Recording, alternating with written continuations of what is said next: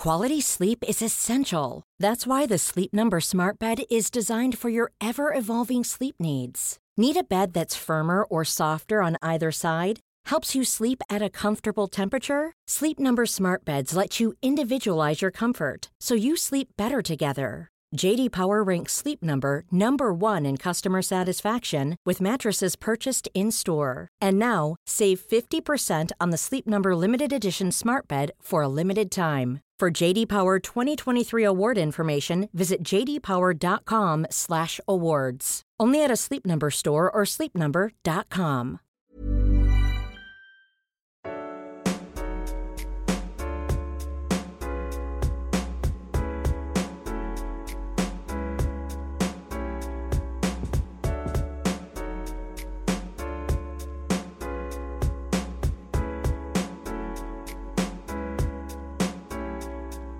Oh, hello, it's Thursday, and it's time to welcome you to Waypoints, where the Waypoint staff and friends take a break to nerd out and deep dive on the culture, art, and entertainment that's been inspiring and provoking us lately.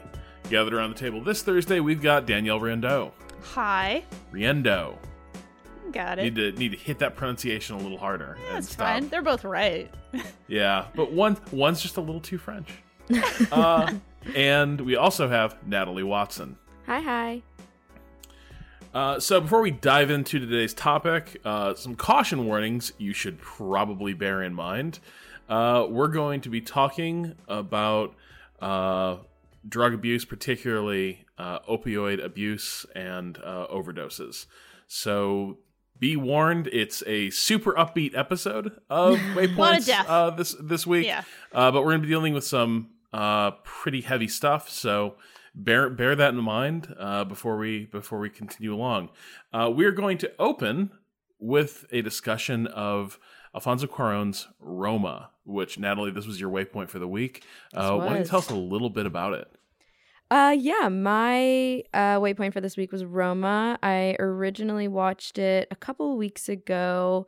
I got the chance to see it in 70 millimeter at the Alamo in Brooklyn, Nice.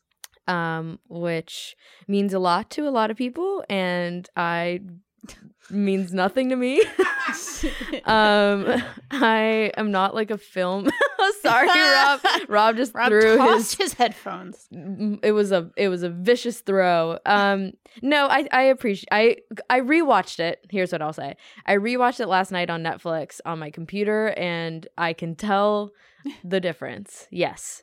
Uh I'm glad the first time I watched it was in theaters uh at the very least if not um you know in in with that incredible mix and and seeing it in a on a projector and everything. So uh yeah, that was uh that was that was Roma. Um Did you have any history with Cuarón films? Like, are you are you a fan of the director? Or uh, like, I mean, Children of Men certainly is probably one of my favorite like dystopian Mhm. sci-fi films. But it turns out I've been a fan of Cuarón since I was a little kid. Um, He Mhm. made a movie that has some problematic elements uh, at this Mhm. point, but he made um, a Little Princess, uh, Mhm. Danielle, which I think you and I are of a generation to remember that as Yes. as a kids movie and it's still a damn good kids movie little Yeah. more than a little orientalizing Uh-huh. uh, but still kind of a beautiful uh, fable of like turn of the century new york yes. Agreed. um I am a fan of um Alfonso. Uh his greatest work uh and my first introduction to him was Harry Potter and the Prisoner of Azkaban. Um genuinely that that genuinely is the a best great- movie. It's Yeah. the best one out of all of them. I I don't know why. It's just it it, it just is. Um Cinematography. the cinematography is incredible. Just yeah, the way that it's just it's so good. But this is not that podcast. Um I recently I haven't seen many of his movie uh, many of his other films. Um except I did see Gravity uh recently, relatively recently. So that was that was the other one.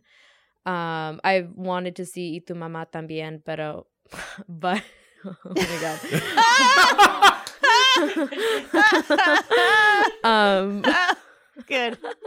Good. but I uh, haven't seen it yet. But my mom, mi mama, suggested it to me. So uh, yeah, that's kind of she did my- as well. Good. Yeah, yeah, totally. So that's my experience with with him. Um, I don't know if Danielle, you have more. I uh once upon a time, young baby Danielle film student uh was told that she should purchase a DVD of Y tu mamá, and I did. And it was both really great and really hot. And uh that's it's a it's a beautiful coming of age story. hmm two young men uh, who are best best of friends, uh, and they uh, you know they meet a, a hot lady on a beach. Great. Uh, and there's a lot of a lot going on. There's a lot there as well uh, in terms of like class stratification in Mexico and in terms of um, slice of life kind of stuff and, and the things that people do and the, the things that young people do. It's obviously very, Mhm. very, very different uh, from Roma.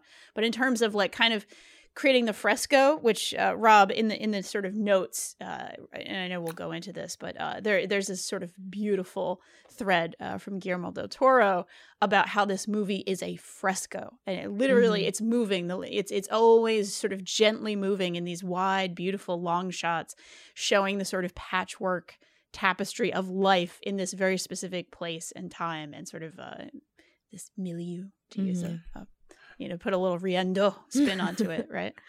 Uh, first of all, like uh, actually, the credit, the, the notes for this episode uh, were were Natalie's, uh, at, le- at least as far as this section goes, because uh, she was super sh- super hyped to talk about this. But if you haven't followed what Roma is, to to give you a sketch, like if your late when you think of Cuarón, if your last exposures uh, to Cuarón were like Gravity and Children of Men. Um, this recognizably has some stylistic elements and flourishes of his. Like it is recognizably one of his films, but this is at once most one of his most uh like personal works. I would say Mhm. certainly it's there's there's autobiographical elements, uh, but it's also the most I would say grounded in an actual place and time and real world events. It's it's a domestic drama shot like and produced like an historical epic, uh, and it follows uh, sort of the uh, it, it follows the story of basically a domestic servant in late 1960s, early 1970s uh, Mexico uh, named Cleo, and she is a servant of a fairly high status uh, Mexican family of yeah, they're at least like upper middle class. Yeah, like professional, like uh, like one is a doctor, one is a scientist. Uh, Mhm. Basically, it's a it's a husband it's a husband and wife. Uh, the doctor uh, and a bio I think a biochemist Yeah. um, Mhm. is, uh, is is his wife, and he the as the movie opens, we we sort of begin with the daily routine of uh, of of Cleo. Cleodegaria. Just Right, like the most but- beautiful name. But yeah, she's referred to as Cleo. Yeah, but it's it's much more. It, it's if you're if you're thinking like some sort of upstairs downstairs like British class drama, this really isn't that. This is uh, much more of a very personal story backdropped against massive social upheaval and the places those intersect. Hmm It's just so brilliantly interwoven, like everything that's happening. And yeah, that uh, Guillermo del Toro thread that you were talking about, Danielle, I, I like happened upon that thread right after I'd seen the movie, like minutes after I'd Oh, seen the wow. movie. And it has like to- that that specific tweet of you know that this is a mural, that this is not a portrait. It is like, uh, you know showing showing uh, a a literal scrolling sort of landscape has like stuck so just stuck in my head um and i think that's like one of its greatest achievements. I like maybe i'll change my tune in like a couple years when i'm wiser and who knows?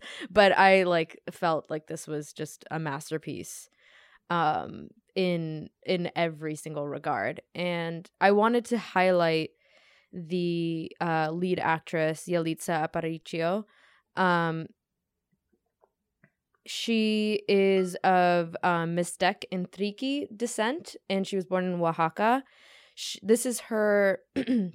she plays uh, Cleo, who is the um, you know housekeeper slash nanny of the family, and she is based on Liboria Rodriguez, which is um, Alfonso's childhood nanny. So this is autobiographical. It's about him growing up in Mexico City. I think it's about specifically him growing up in this neighborhood, um, which is called Roma. The that's why the film is called Roma because the neighborhood is called Roma.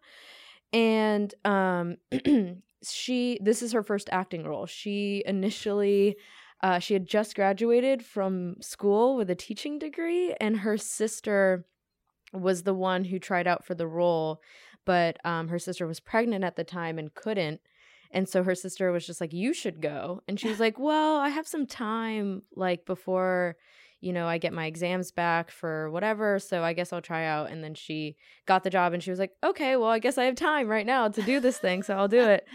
Um, and and she, if you haven't heard, has been nominated for uh, Best Actress um, by uh, the Academy. Um, this marks the first time an Indigenous woman has been nominated for Best Actress, and the first time in 14 years that uh, uh, uh, a Latina has been nominated for Best Actress. Um, which is is is, is it's significant. I mean, it is, it is, it means so much to see an indigenous woman like in this space and like co- command like having commanded it like with such grace and finesse and and she's just she like I like when I think of her I get like emotional um so uh I just have a lot of like pride and joy um, for that story. well, and, I think it's it's not just you know that she was cast in this role, but really this is a story that touches on class divides in Mexico, and not just mm-hmm. between rich and poor, but also uh, like ethnic background. Uh, mm-hmm. Uh, in Mexico, and the way that often does tie to uh, socioeconomic status, or mm-hmm. also the fact that there are entire regions of Mexico that are kind of relegated to second class status as far as the government's interest on them. There are region, there are places the government serves, and there's places the, the government uh, sort of preys upon in mm-hmm. in Mexico. And I think it like it is she she becomes a fascinating figure in this film because she stands at the center of she she stands at, at so many sort of in, in so many liminal spaces within mm-hmm. uh, Mexican society at this moment, and all the sort of tumults that's surrounding them uh, begins to affect her, even as her own personal life uh, also begins to spiral a little bit out of control. Mm-hmm. Uh, yeah. I mean, she I I I there, I found a New York Times article um that uh you know uh interviewed uh Yalitza and um also uh there's this uh a specific quote about you know the development of the movie in which uh the actors were not given a script or a story arc um and uh uh, the woman who plays Adela, which is uh, the sort of chef of the household, um, uh, Nanny, uh, sorry, Nancy Garcia Garcia.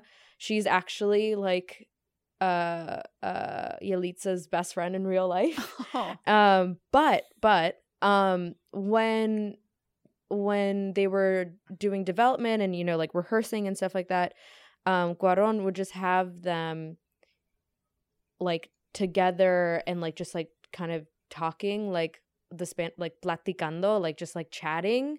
And but they weren't like chatting as you know as like their their selves from teaching like as their real selves. They were like fully in character and just like created this whole story out of like the setting that that um like provided and it's just it's so incredible to me like the the the the nuance of the dialogue between them is is was one of the great it like sounded like like I don't it just sounded so real it just sounded like like I was there like I was like in Guatemala and like just like in the house and like just like a fly on the wall and it sounded like you know you know even like the the walking through the streets and you hear like all this all the vendors and it's all like layered on top of each other and like everything just like feels like so real and like grounded and and like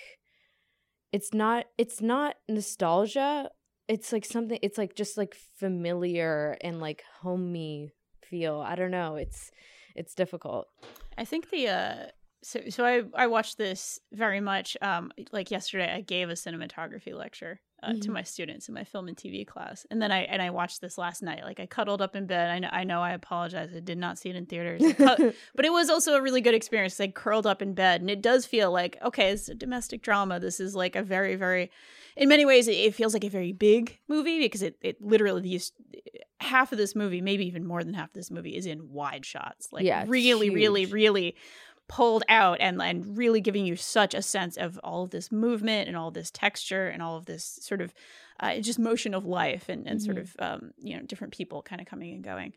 Uh, but I, I curled up and watched it and was just so completely drawn into the way it does use like negative space and the way it does have like big beautiful skies in a lot of in a lot of places and then also like busy cities and, and Mhm. busy everything like every single frame in this movie okay maybe not every single frame so many frames in this movie are so busy and Mhm. big and beautiful and yet are still so completely intimate and personal and speak so directly to this character's life and that to me is like beyond an achievement like to Mhm. to do this with wide shots to do what they have done with wide shots here is Mhm. like holy shit you know like create this performance without using a lot of close-ups it's like wow that is holy crap Yeah. that is really truly mind-blowing to me like how that was done Well, and I think like the uh, Del Toro thread that we referenced earlier Yeah. mentions that, and I did not know this watching the film. I found out when I read that thread afterwards Mhm. that they built a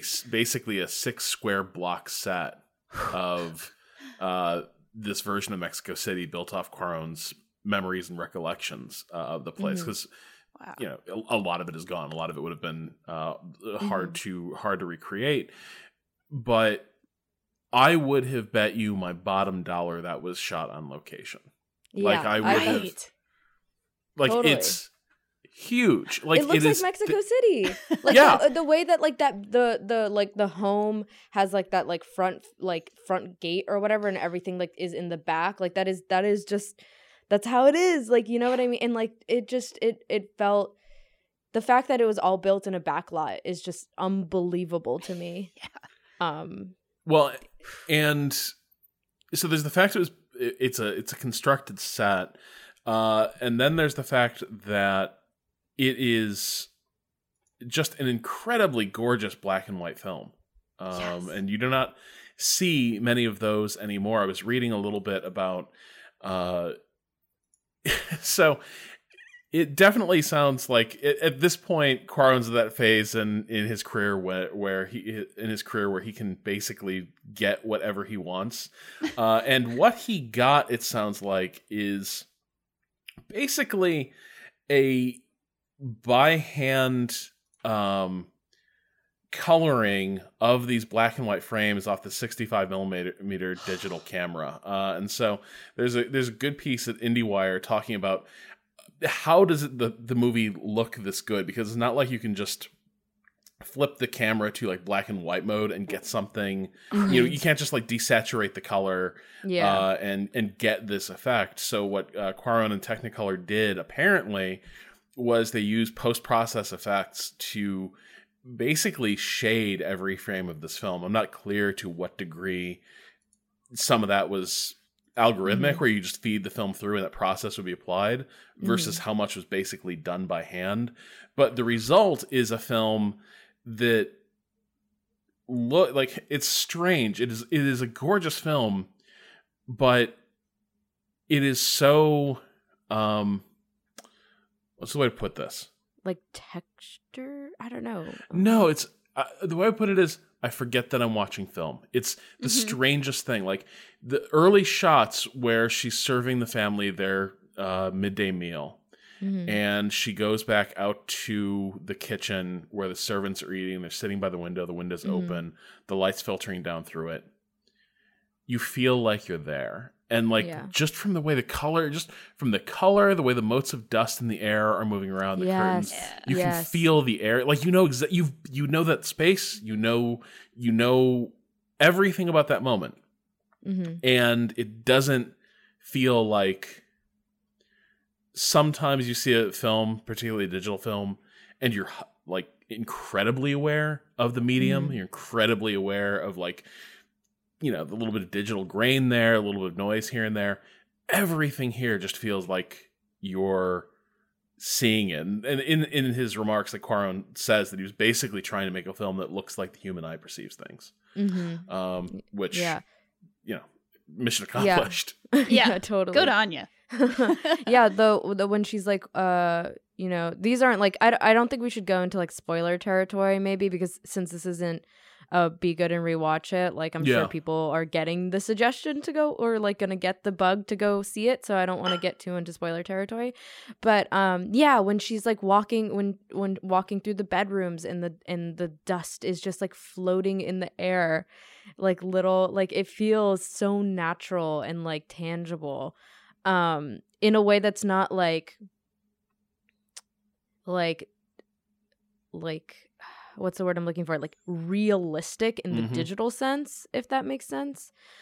Uh uh so and and and something that i think is just remarkable about this film is how it feels like every moment like has like everyone is always doing something in every moment. I think of um of uh if you don't want to know anything about the film going into it uh skip to like a minute ahead but when um when Cleo and and Adela are sitting in the restaurant um and Fermin and Ramon like come up behind them and Fermin is just yeah they're yeah their boyfriends yeah. Um and Fermin is just like they offer them food and Fermin and Ramon are like no we're fine. But Fermin just like has this like stare at at uh Cleo that he's like it's just like unrelenting like it's just not breaking and it's like the most like unsettling intense thing but it's not obvious because he's like far in the background. He's like at least like one two three maybe four like layers pushed back in terms of like what's uh in the each setting um and and he's like kind of hazy or whatever but he's just like looking at it at uh at cleo and like not breaking. And it is just like like it just you you you wouldn't really notice it but it just it feels like and and that's like everywhere. It's like it just feels so wholly encompassed. Like everything feels and and what's incredible to me is that so much of that is like could be just natural. Like so much of that might not have been directed um it, especially when considering like Cleo and Adela's dialogue or whatever like them you know their back and forth um them being you know uh in their quarter in their sort of like maids quarters together like just like kind of chit like chatting and like doing their little str- like doing the stretches and stuff and like you know talking like referencing the tamales that they ate earlier the tortas like just like that is it's just oh it's so good.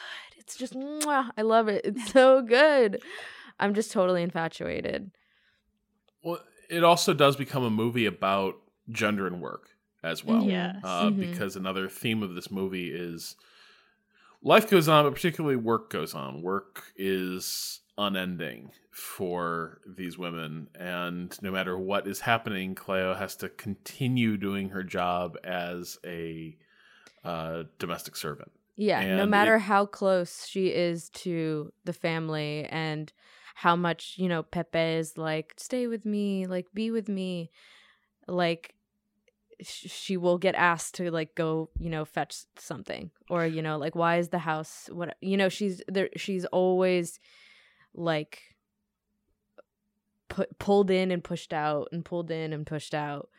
Um, Liminal social space as well as, you know, physical mhm. physical spaces and also, you know, sort of social status as well. Yeah, I, that was really something I noticed early on uh, when she is sort of clearing you know the table and everybody's watching TV and having a, having a, a laugh. And she kind of goes and you know is, is able to kind of cuddle and like be be part of the family in some ways for a second. And then it's like oh can you go get the doctor some tea? We got to go make some chamomile. And it's like oh I back to work now. She like she keeps yeah being almost invited in and uh, welcomed in. And then oh no no no you're you're you're still the help. You know that kind of attitude it still exists towards her no matter no matter how much they the family does love her hmm she is still and how much she loves them. And like she loves them she yes. does every like every action is just done with with the care and love that like is is is developed like through these types of uh, that can be developed through these types of relationships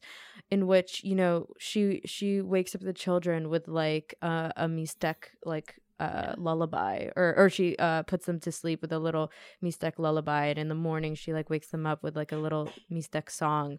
And and it's just it's like it, uh, it's just such a like you feel such a the love that she like has for the children and even like the the respect that she has for um uh uh senora sofia which is it's intense it's really it this whole movie is so in like intense But this is the other thing. It also has such a wonderful sense of humor about Yes, this movie. it it is not like intense in the way that like you feel like you're being throttled the whole time but There's one of the funniest and best characters in this movie is uh oh gosh, who makes it? It's the Galaxie, but is it a is it a Ford Galaxie?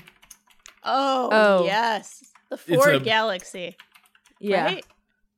yeah it's uh I think it is. i'm pretty sure it is I can't yeah, uh this car this Any- the the yeah, this is one of those big fuck off 1960s just wide as shit Yeah, it's it's just massive and it is the beloved pet of the doctor.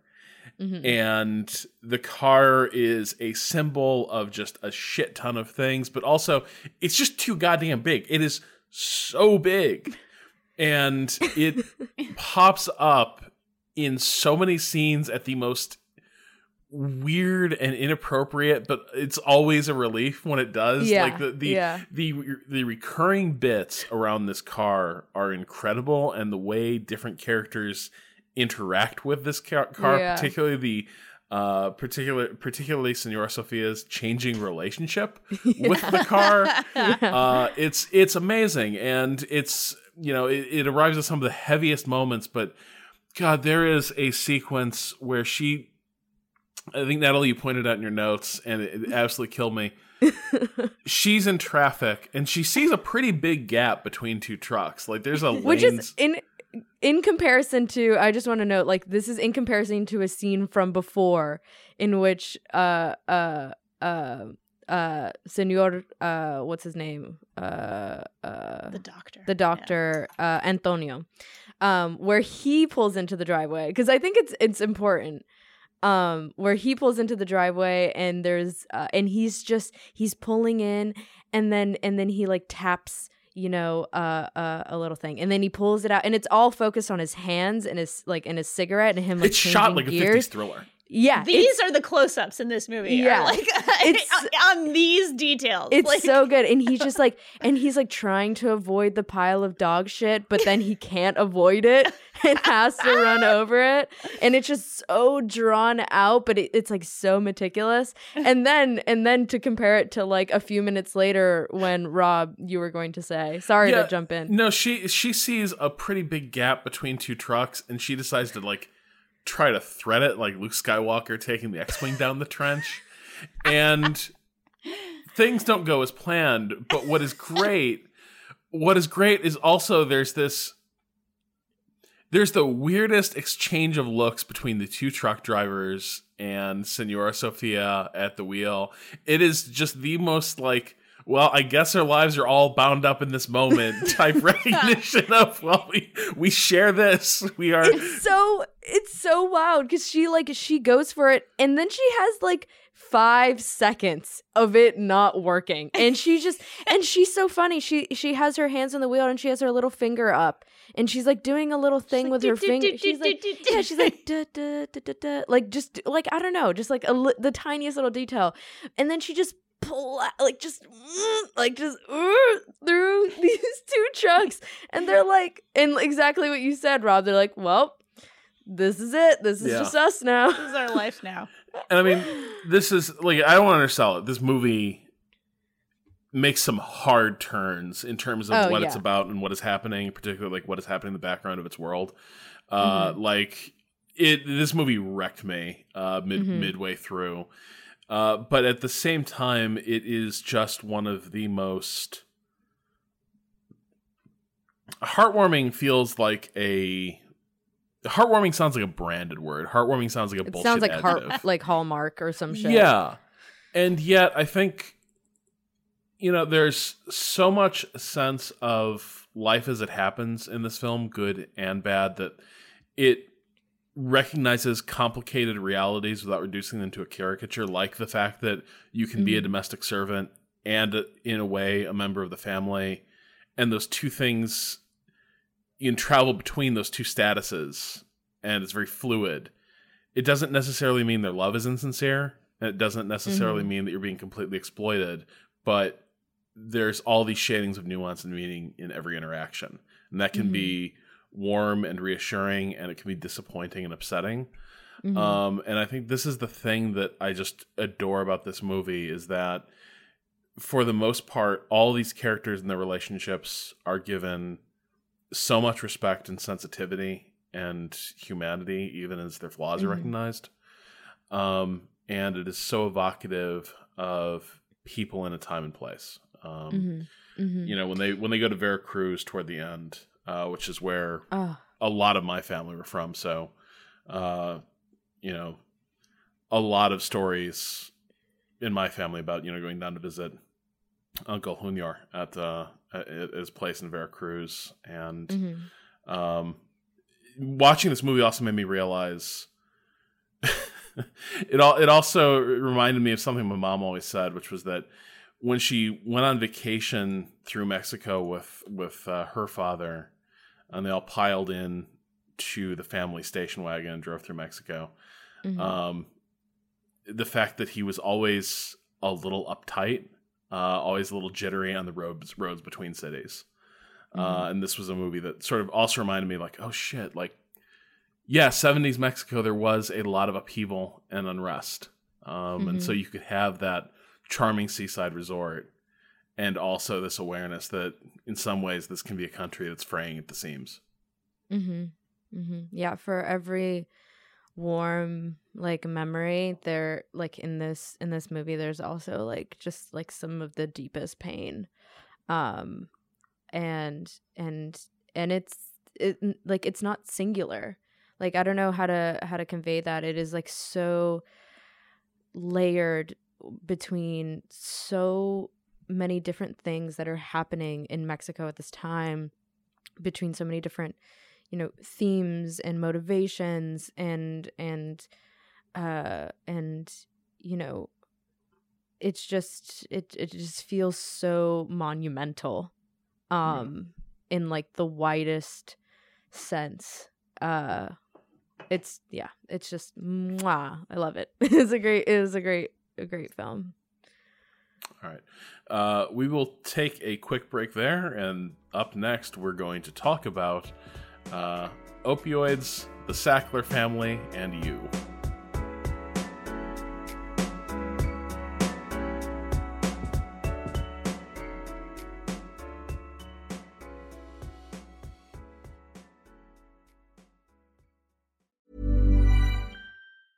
Quality sleep is essential. That's why the Sleep Number Smart Bed is designed for your ever evolving sleep needs. Need a bed that's firmer or softer on either side? Helps you sleep at a comfortable temperature? Sleep Number Smart Beds let you individualize your comfort so you sleep better together. JD Power ranks Sleep Number number 1 in customer satisfaction with mattresses purchased in-store. And now, save 50% on the Sleep Number limited edition Smart Bed for a limited time. For JD Power 2023 award information, visit jdpower.com/awards. Only at a Sleep Number store or sleepnumber.com.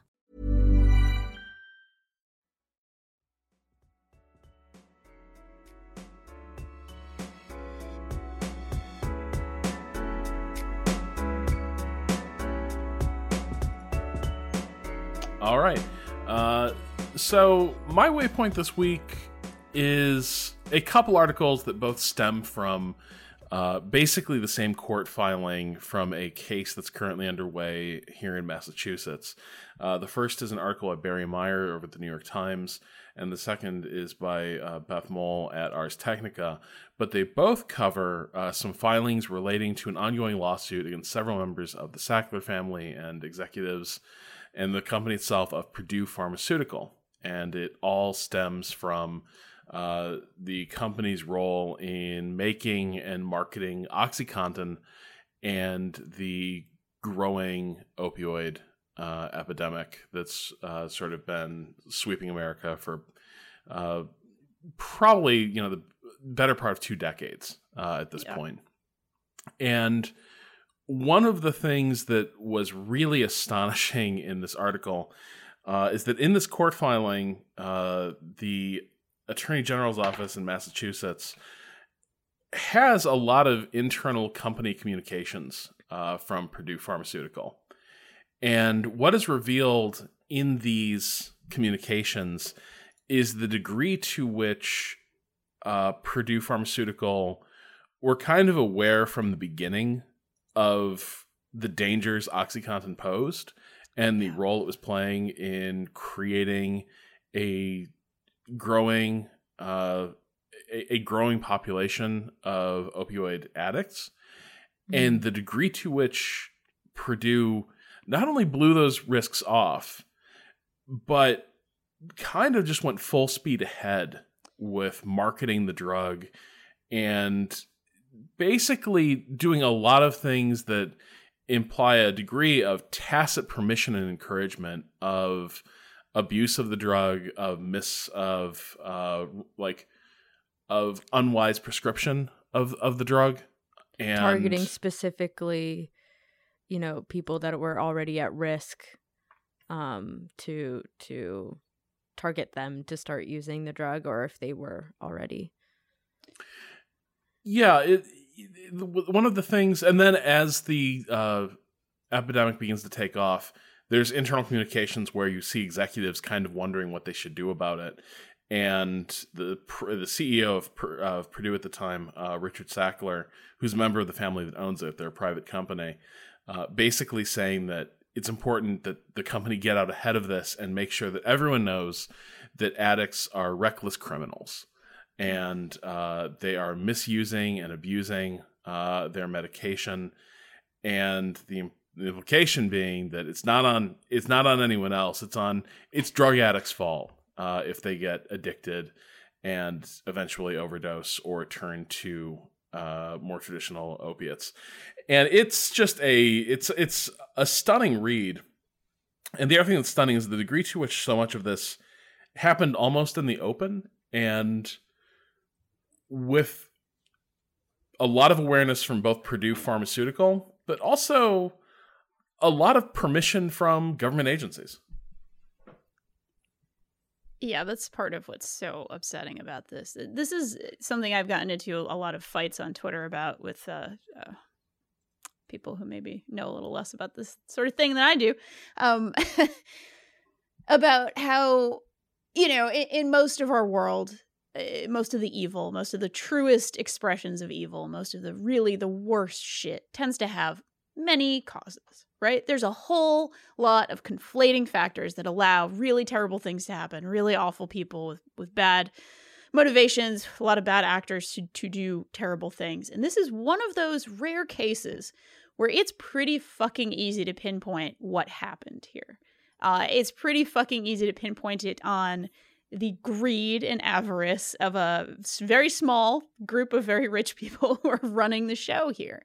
Uh, and I think a lot of these documents show just how fucking damning uh, the evidence is for for just how completely not only reckless but really really malicious. I would say malicious. Whether they wanted people to literally die or not, these are not good intentions. These are not I want to help people who are in pain. This is I want to fucking make a shit ton of money. Make a shit ton of money and I don't care who gets hurt in the process.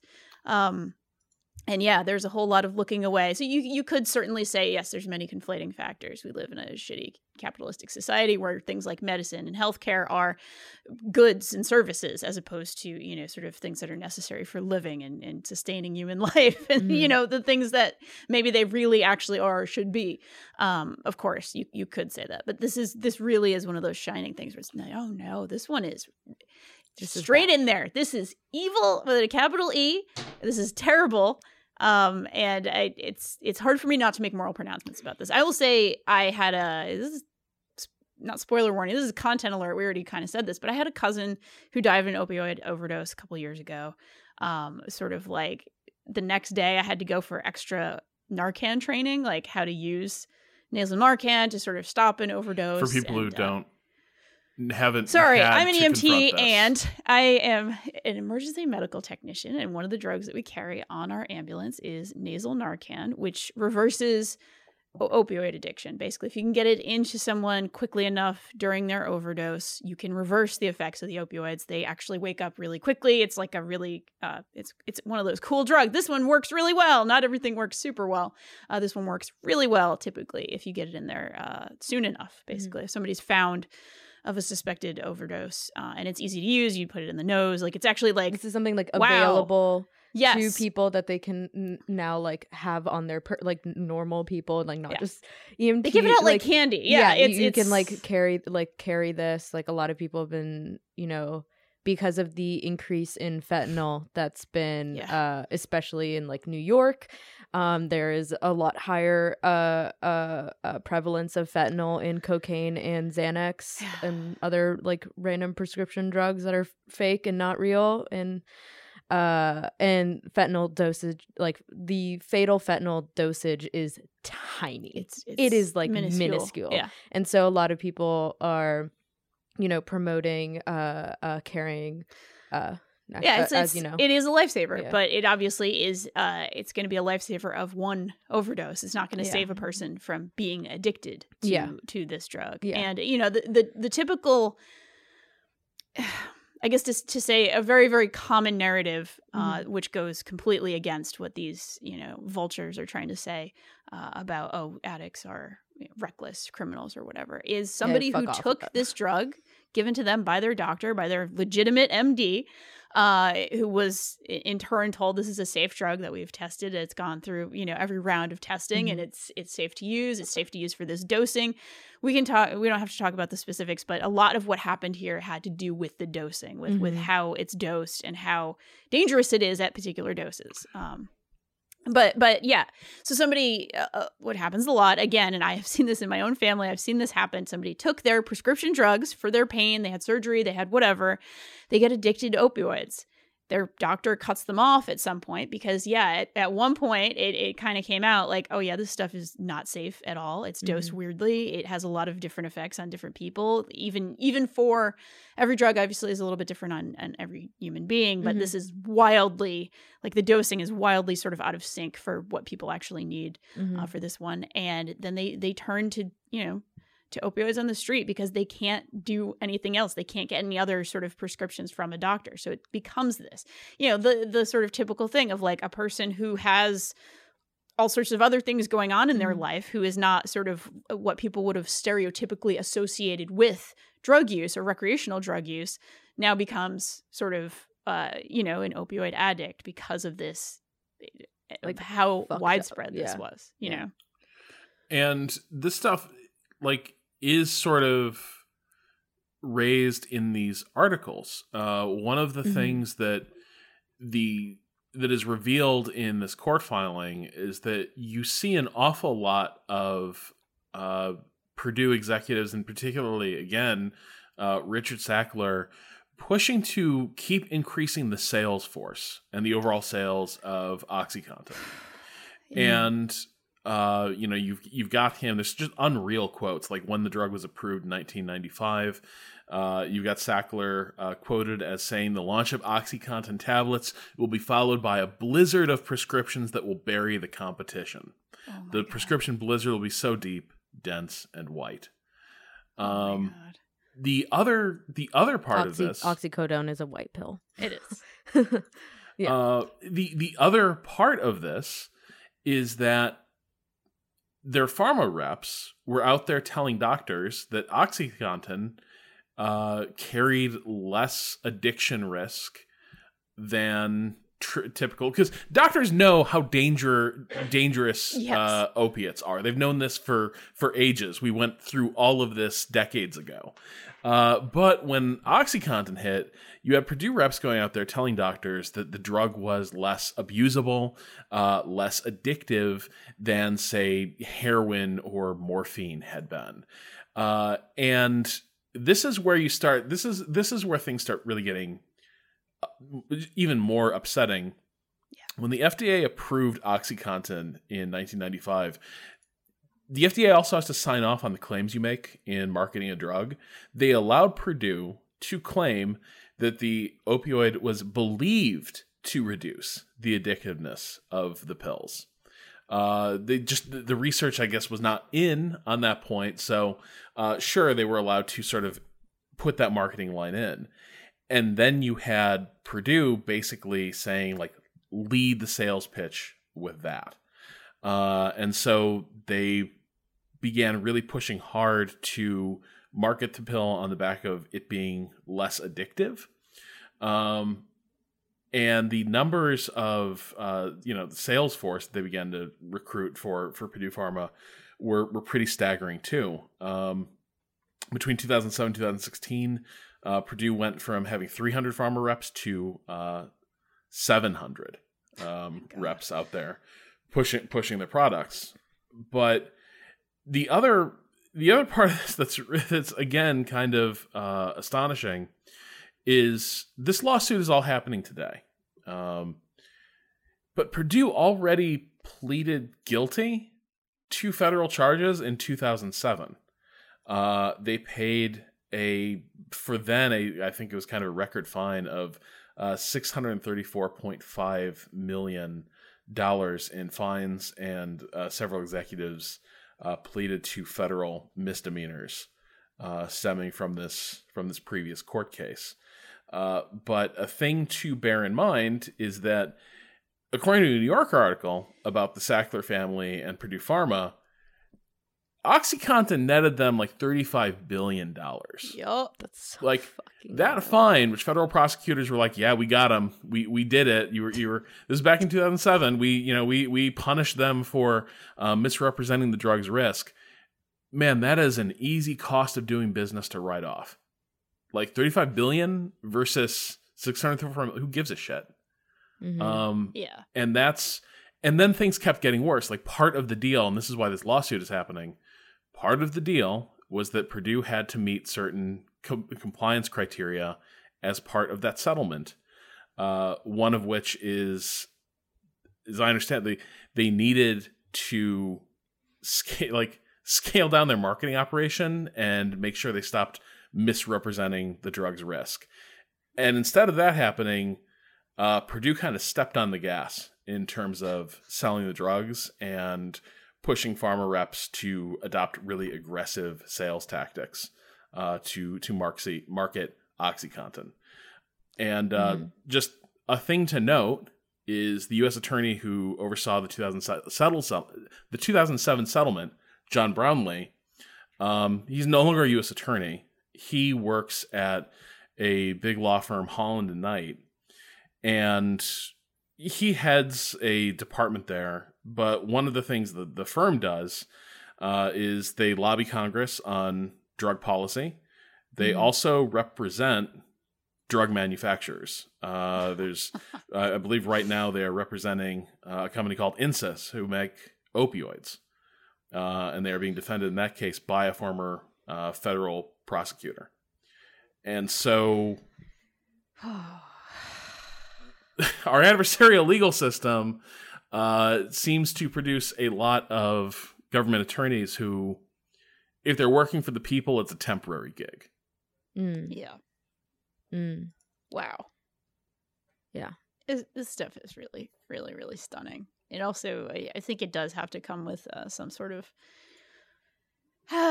some sort of other, like the other end of this, of what, how, just what a tremendous tragedy it is, is, is sort of how it has moved our society in certain ways. Like there are, there are, this epidemic is specifically linked with a massive amount of uh, sort of orphans with little kids who both parents have died of overdoses with like entire there are entire counties uh, in the south in the midwest and in several regions of the us where like orphanages are packed to the gills with little kids who like just lost both of their parents Mhm. or they lost so much of their family. So many people have died because of this and because of these direct actions that it's just absolutely. Yeah, like if you want to get really, really, really angry or really jaded and, and have no hope for humanity, read these pieces, right? Well, I just yeah. Yeah. I mean, it's like it's just so it's so fucking like system like it is just it is a system. It is like it it's like a fully like self-supporting system. And and in 2011 they started selling uh what was it called again? Um Butrans, buprenorphine, which is a like opioid reversal Antagonist. yeah. where is it? Okay, yeah. It can treat pain as well as addiction to narcotic pain relievers, which is just, of course, you know, like what the, f- like, We're gonna help Yeah. you quit. Just Oh, we just want the best for you. And the you know the the other parts of this um so if if you another place that did some great uh reporting on this is the Charleston Gazette uh Mail in West Virginia. Uh, they did a great series of reports about how this all unfolded in West Virginia. Uh, and the numbers of pills being shipped into West Virginia are astonishing given the population of that state. And there were two DEA agents assigned to the entire state. And one of the things they're supposed to monitor is doctors' offices that prescribe a suspicious number of uh, o- op- opioids Pill and- factories, yeah. they just they didn't pursue it. Uh, they didn't really keep track of that, and as a result, West Virginia got hammered by the uh, opioid epidemic. Now, there's things left out of the story in the in this telling, and uh, I can't really give them their due here. This absolutely has an element of there's there's a point where prescription uh, drug abuse begins to intersect with the importation of uh, heroin, particularly uh, from cartels in Mexico. That is also a major part of the story and a major driver of this. Um, and that's just not something that these two articles are really going to tackle. I've just started reading a really good book called Dreamland uh, that is about that sort of interaction between uh, legal prescription opioids and black tar heroin.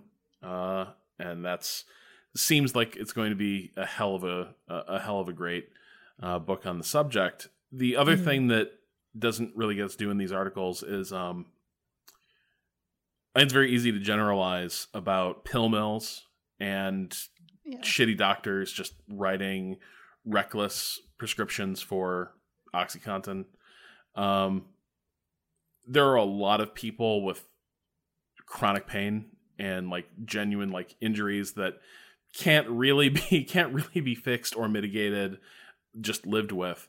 Uh, for a lot of folks like that, opioids did provide badly needed relief. There are people who need serious pain medication.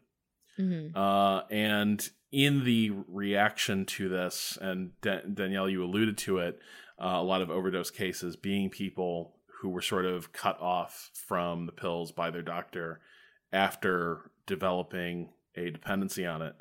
Uh, that's that's another dimension of this is Mhm. as the as the country as government agencies have tried to sort of push the toothpaste back in the tube um, the people they've sort of caught in the crossfire are people who have legitimate need for these medications. Absolutely. and the converse neither the conversation nor the policy really recognizes their legitimate interests or needs. And so they're getting screwed in this as well because at this point we're well past the point where monitor like we're monitoring people who are prescribing um, opioids can make a huge difference. That's we're, we're kind of that's that that the horses have bolted uh, from that particular that particular barn. Mhm. um, but our policy is still acting as if people getting oxy oxycodone prescriptions is the problem. Yeah it's it's it's unreal. Uh it, it opioids are absolutely a, necess- a necessary part of palliative care. They're a necessary part of so many things. And they are also treated like a band-aid for working class folks. This is a, another element of this of how hard working class folks have been hit by this. People who you know work with their hands people who work construction people who work any given job and get hurt and have no job security and and not necessarily any decent health insurance and you know the best they can possibly do is, is get some painkillers. Maybe they can't afford the surgery that'll that'll fix something. Maybe they can't get something else. So that has compounded it so much. I mean this is something that has affected people from any any class any imaginable class. However as usual the people who are the worst off get it the worst with with anything like this. And it is it's been atrocious uh, for folks in that situation. So that is another there was Yeah. a piece this doesn't go directly into that super super far but the piece on the uh the sort of i'm so sorry i can't remember the name of the article. I can like find it and put it in the show notes but the uh the great expose by the the woman who's a like a lesbian cable guy goes into this a Oh, little yes. bit about like how many of us like have to take painkillers just to get through the day or have to do certain things just to get through the day because we're on our feet all day because we're yeah, we're falling off of ladders and, and and things like this are happening. But yeah that that's another piece that like goes into how blue collar workers are absolutely like even more disproportionately affected by this this sort of really malicious practice Oh god, I can't remember what the name of. i will Oh, here it is. it I think it is. okay cool Yeah, uh, it's called um, "I Was a Cable Guy. I Saw the Worst of America" um, from the Huffington Post, written by Lauren Hough. yeah lauren hough yeah she goes into Um, it a little bit Yeah, um, she talks about it. Uh, uh, she talks about her experience as a cable um, service person, cable technician, and also, yeah, talks about the. Uh, here's actually the quote. Um,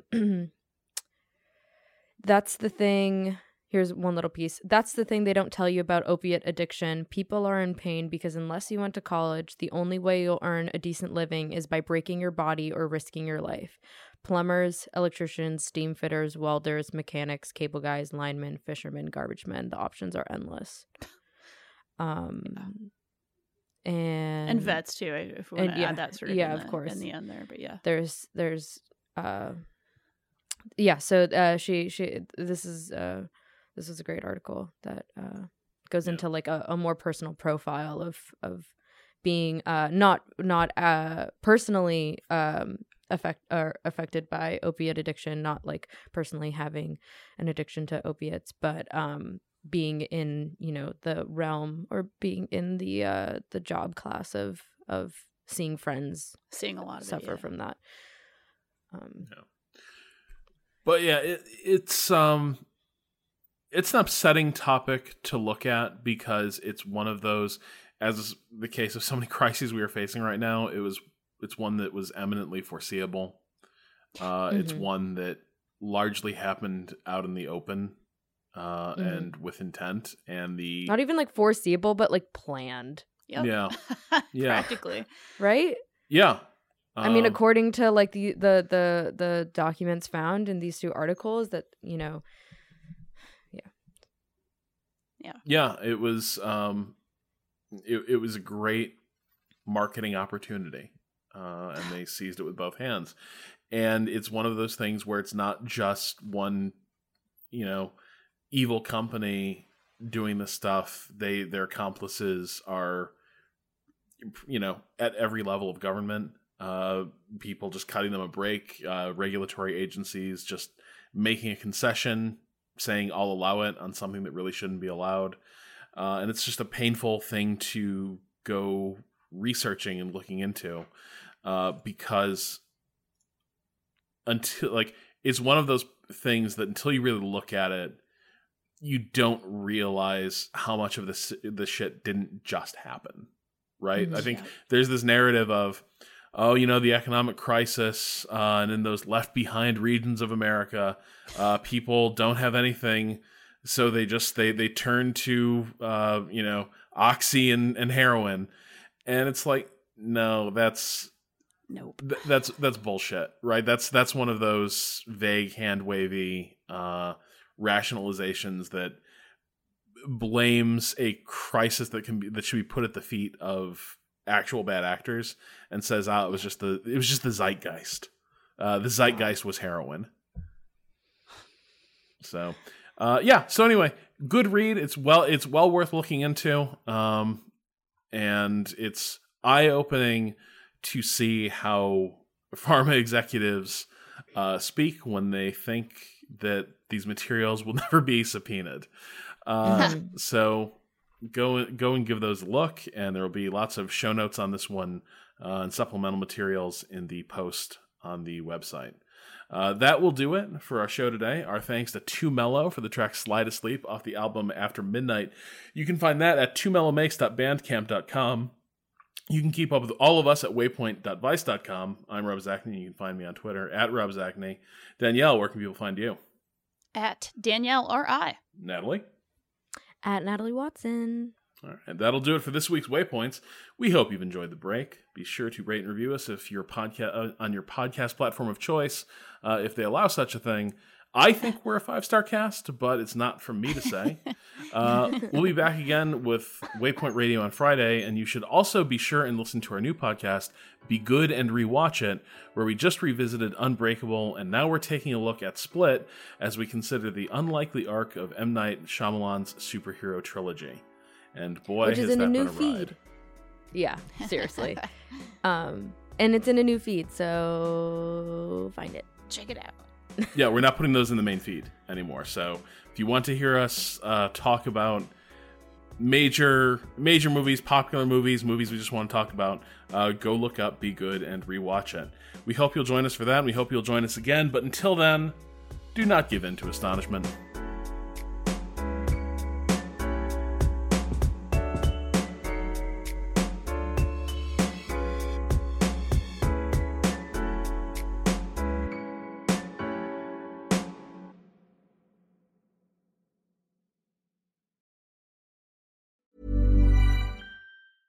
Planning for your next trip? Elevate your travel style with Quince. Quince has all the jet setting essentials you'll want for your next getaway, like European linen, premium luggage options, buttery soft Italian leather bags, and so much more. And is all priced at 50 to 80% less than similar brands.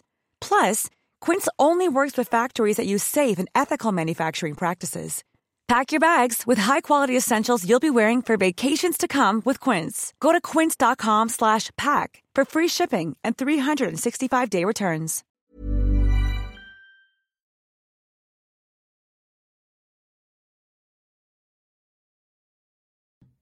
Sorry. I don't know. Can I just say something really quick? Why don't people fucking look at the sign that says the room is being used? Why are people just fucking barging in? Okay. yeah, what the fuck was that? Somebody just barged in. Someone just they just walked the into a fucking It was the Hammerman. hammerman. Yeah, from earlier. Remember, I was like, "There's a man with a hammer." Ah, There's Oh. a man with a hammer. uh, Anyway. be careful what you say then.